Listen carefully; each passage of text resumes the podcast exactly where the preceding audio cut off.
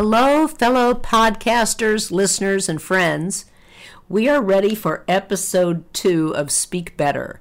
I'm Rebecca Lindquist, also known as Lindquist the Linguist, and you can learn more about what it means to speak well and what we're talking about as a good speaker in the first episode, where I introduce what I'd like to accomplish with this podcast, all the different areas of speaking for both native and non native speakers.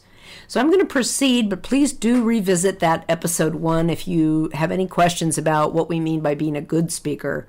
But basically, today, what I'd like to focus on is take a deep dive into feedback.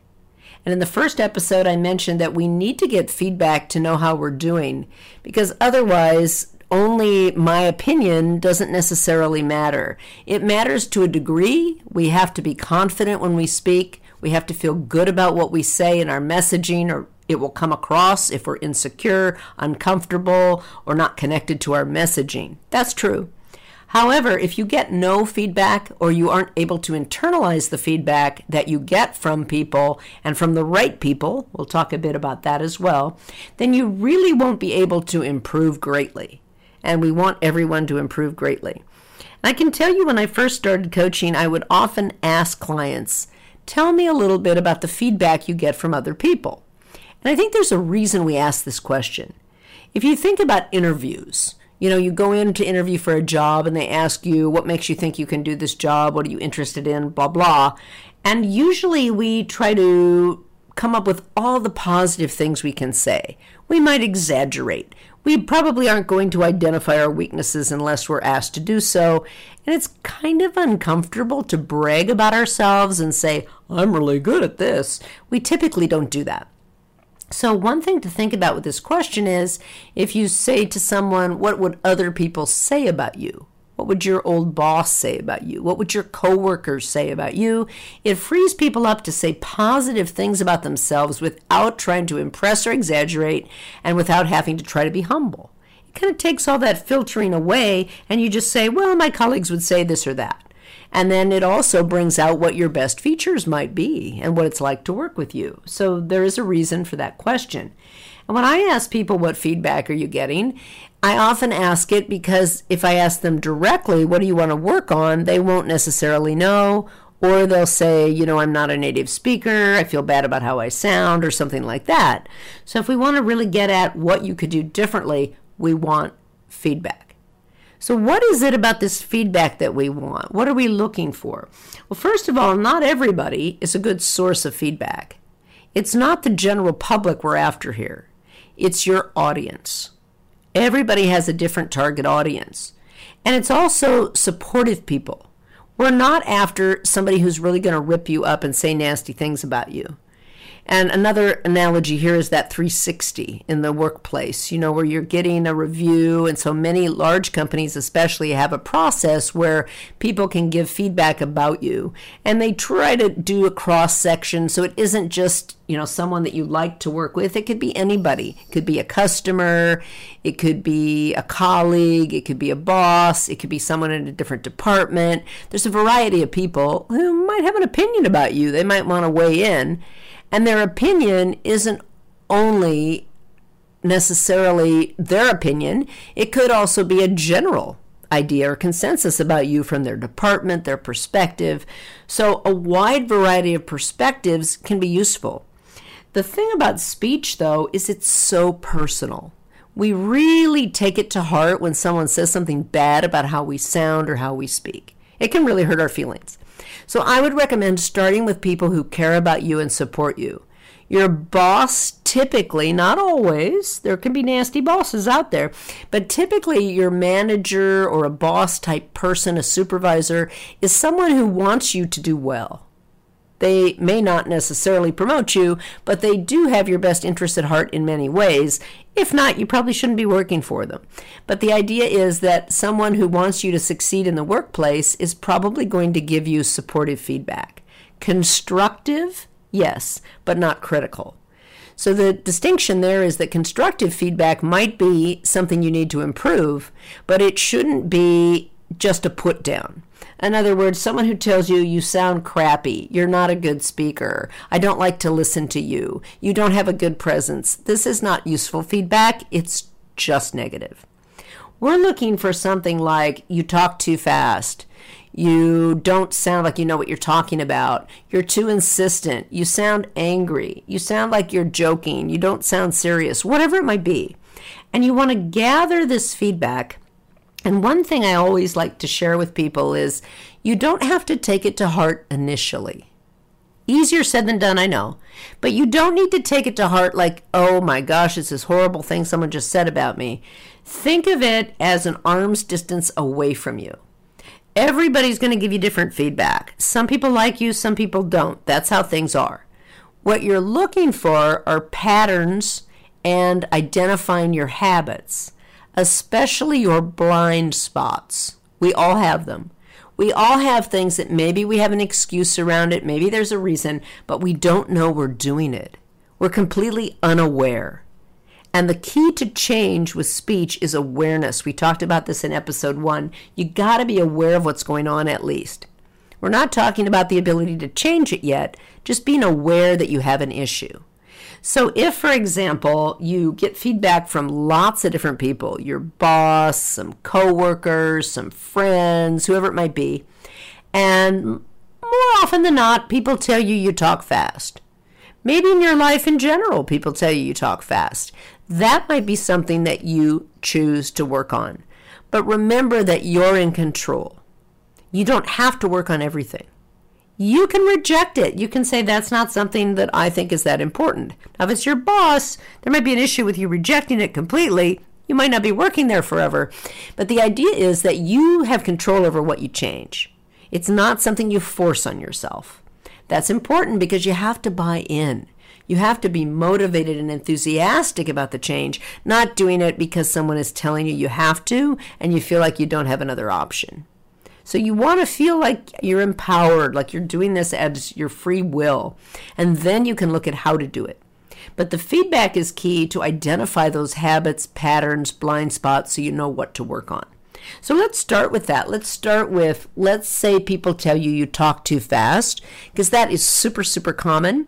I can't tell you how many times people tell me I just talk too fast.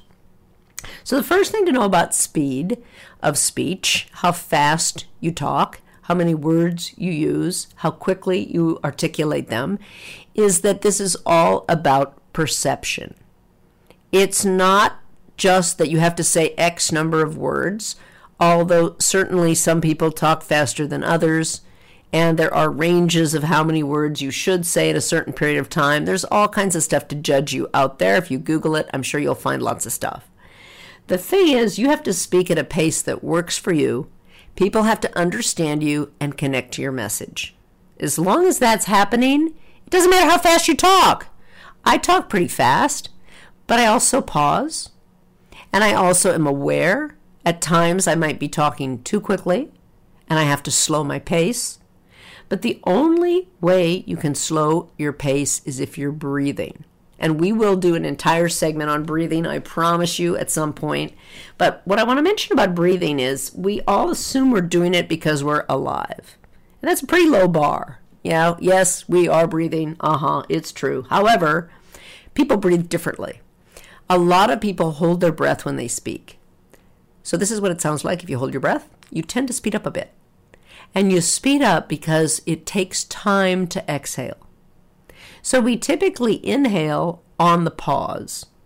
So when you're pausing, which by the way, many people don't do at all, have you ever been on the phone with someone that just doesn't pause?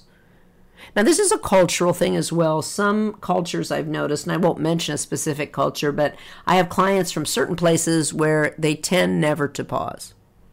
It's like you can't get a word in edgewise, is what we say. You can't get a word in edgewise. And it just means that the person's talking so quickly and never pausing long enough for you to digest what they say and come up with a response or a question or reaction to what they said. And that's not good because you want people to respectfully listen to you and go deep and interact with the information and come back and say things and ask questions.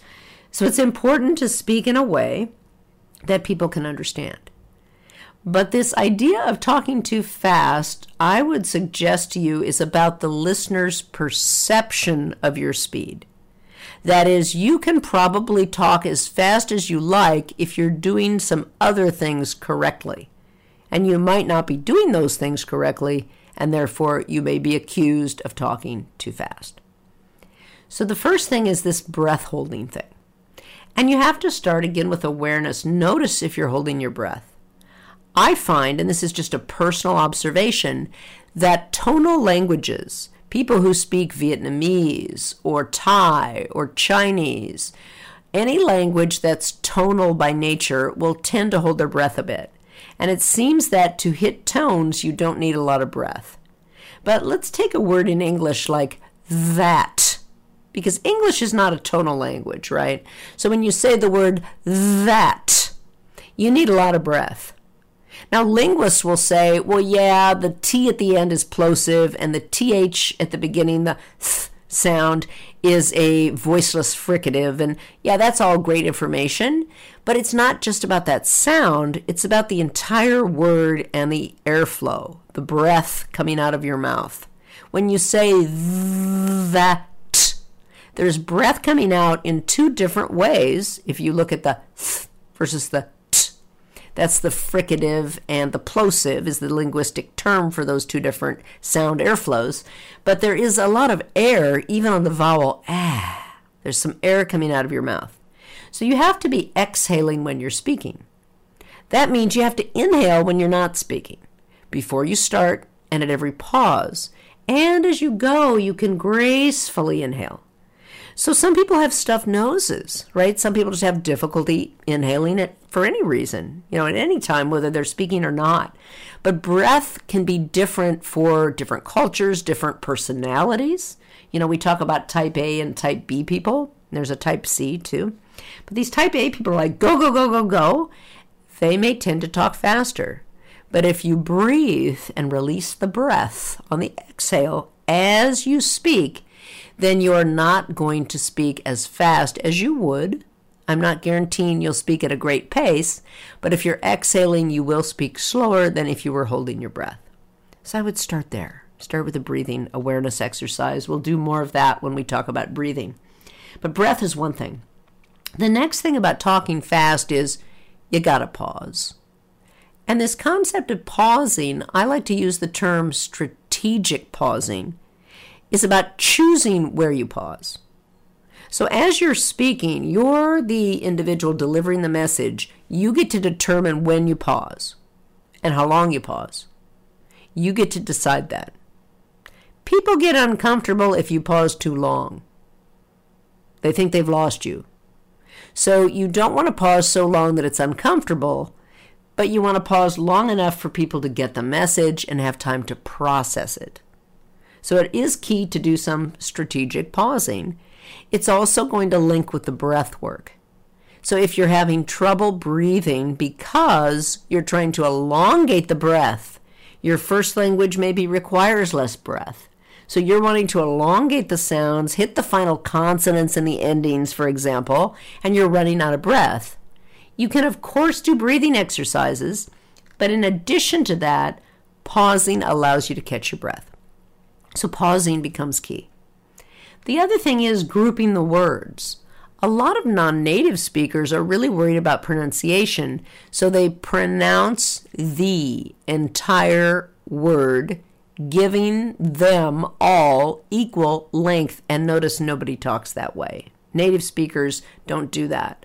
So while you may have the best of intentions, by holding all the words the same length and articulating them well, you're actually hurting comprehension. You're hurting your listener's perception, which is what this is all about. So to get the the listener to say to you, "Hey, yeah, your pacing is great," you have to bundle the words. You have to put them in groups. So when you're talking, the words are in groups. They don't exist individually. They're always uttered together. Now, I'm exaggerating that pause a bit so you can hear it, but the words go together, and generally, generally, the last word is the longest. So if there's a group of words, the last one before the pause is noticeably longer. Now, why is that? It's a feature of American English. It doesn't have to be that way. You could go up in pitch, you could get louder, but I recommend, for sake of practice, if you're a non native speaker, focus on keeping the last word longer. Perhaps even if you're a native speaker, just notice that by elongating words, and again, not always the last word, it can also be an important content word. So when I said noticeably longer, I could have held the word noticeably a bit longer than I did. It's a judgment call. Whenever you change the word that you hold, you change the intention or the meaning. You can take any sentence and do that, like, the fox ran across the lawn. If you say the fox ran across the lawn, the idea is that it's not a dog or a bear, it's a fox.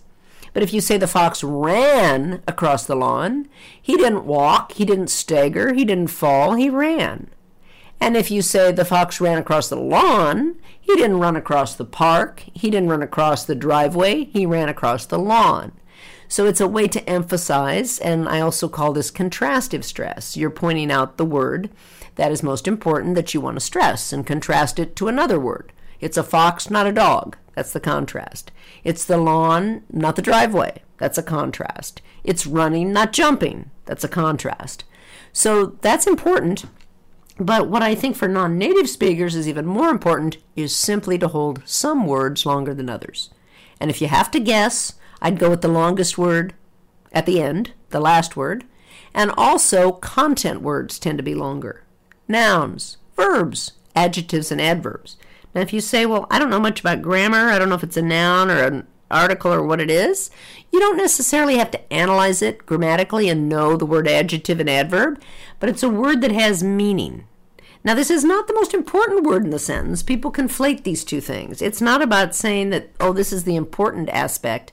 It's just the word that happens to have meaning. So if I said, the mouse is in the cage, is in the are connecting words. Mouse and cage are content words. Those happen to be nouns. Is is pretty much a connecting word here. It's not a really important, not necessarily even regardless of, you know, is how important that word is to you. It's a verb, you have to have it. But the idea is that mouse and cage are the primary content words. If you say the mouse fell in the cage, fell becomes important because you really want to emphasize that aspect. We know the mouse is in the cage, perhaps, but we didn't know that it fell. Maybe it fell and broke its leg, and you're a scientist and you're doing research on it, and that's important. So the idea is that as the speaker, you have a lot of say over which words you stress and elongate. And when we talk about vowels and word stress, we can talk more about elongation. But just know that if you're accused of talking too fast, it may be that you're not holding words long enough. So, enough about talking too fast. People may give you other feedback. If, for example, you're told by more than one person, and that's one of the criteria. If it's just one person, it may not be true. So be careful what you believe. You want to see it from a variety of perspectives. But let's say that people tell you that you just lack credibility, like people don't buy into what you're saying. That's a little more complicated because we don't know why people don't buy in. We need to know that. And it could be, for example, that you go up a lot. So going down in pitch, like I start here and I go down, and I start here and I go down. Going down tends to send the message in American English. Now, not in any other language or any other dialect. I'm not speaking to those I don't know. I'm not an expert in that. However, in speaking American English, when we head downward, and we can head downward in tone and get low, but the idea is that we start somewhere and perhaps we start at your natural pitch. There's all kinds of videos and information out there around pitch. So, not to get in the weeds too much around pitch, but the idea is that some people have higher voices and some people have lower voices, and there's a range in there that's comfortable for your voice. So, if you're going too high or you're going too low, you want to correct that. And also, wherever you start, you want to go down to be decisive.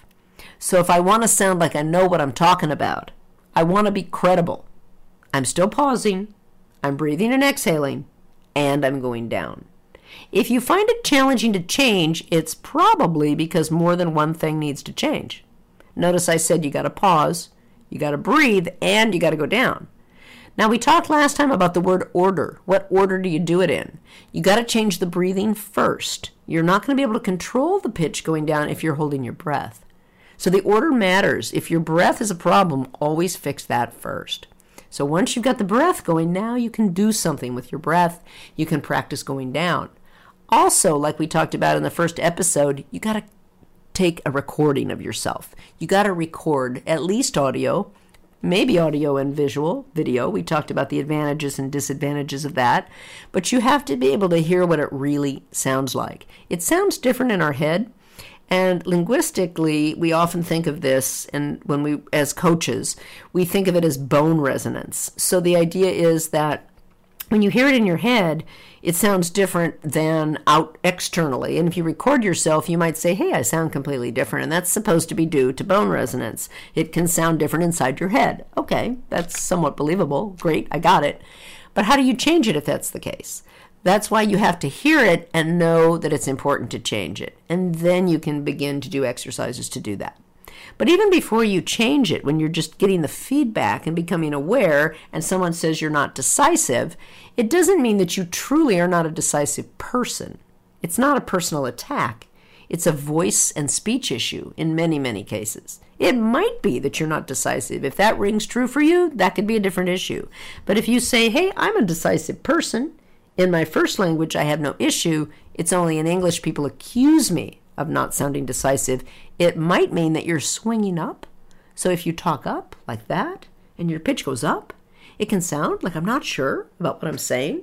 Now, that could be a pattern you picked up that you weren't even aware of, just a habitual pattern. We call it a habit. Or it could be that your first language has a pattern where you go up more. I know for many Latino Americans, the whether it's Spanish or Portuguese, a lot of the tonality can sound like you're happy all the time and jovial, which is great, but it can also make you sound less serious if you do that in English. And we talked a bit last time, I made the case for the idea that identity is part of it. Like Latinos will say, hey, this is just how I sound. That's how you sound when you speak Spanish, or that's how you sound when you speak Portuguese, but that doesn't have to be how you sound in American English you can make a choice to sound different. And that's important to know. So if you make that choice, you could work on going down, for example, going down, down, down, and without language, without the verbiage you're using at work, you could just say, I'm going down. I'm going down. Down, down, down. Down, down, down. Why would you want to do that? So that you can master the control with your vocal folds of going down with pitch without trying to think about the content. You can do that later, but in the beginning, you just want to isolate. We talked about specificity. You want to isolate what you want to change before you try to integrate it. So the isolation here would be hey, I want to be more decisive. I need to go down in my pitch. Now, there's hundreds of other things, maybe thousands of other things you might be given as feedback. So, I would encourage you to get feedback from a variety of sources and to do it often, like every three months when you change jobs. Uh, as the years go by, get feedback from people and allow them to give you feedback that maybe isn't always positive, maybe that goes against the grain. People may say things to you that you don't agree with, and that's okay. You don't have to buy into it. See if you can distance your reaction. Can you allow some time to pass from the time that they give you the feedback to the time that you react to it? Because it's really important not to overreact and shut the person down by saying, That's not true. I don't want to work on that.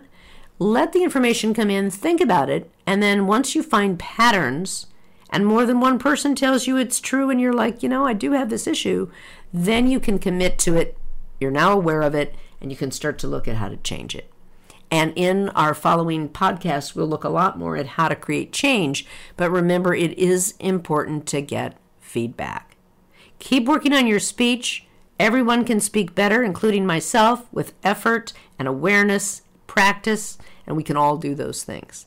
And we'll meet again in episode three to talk more.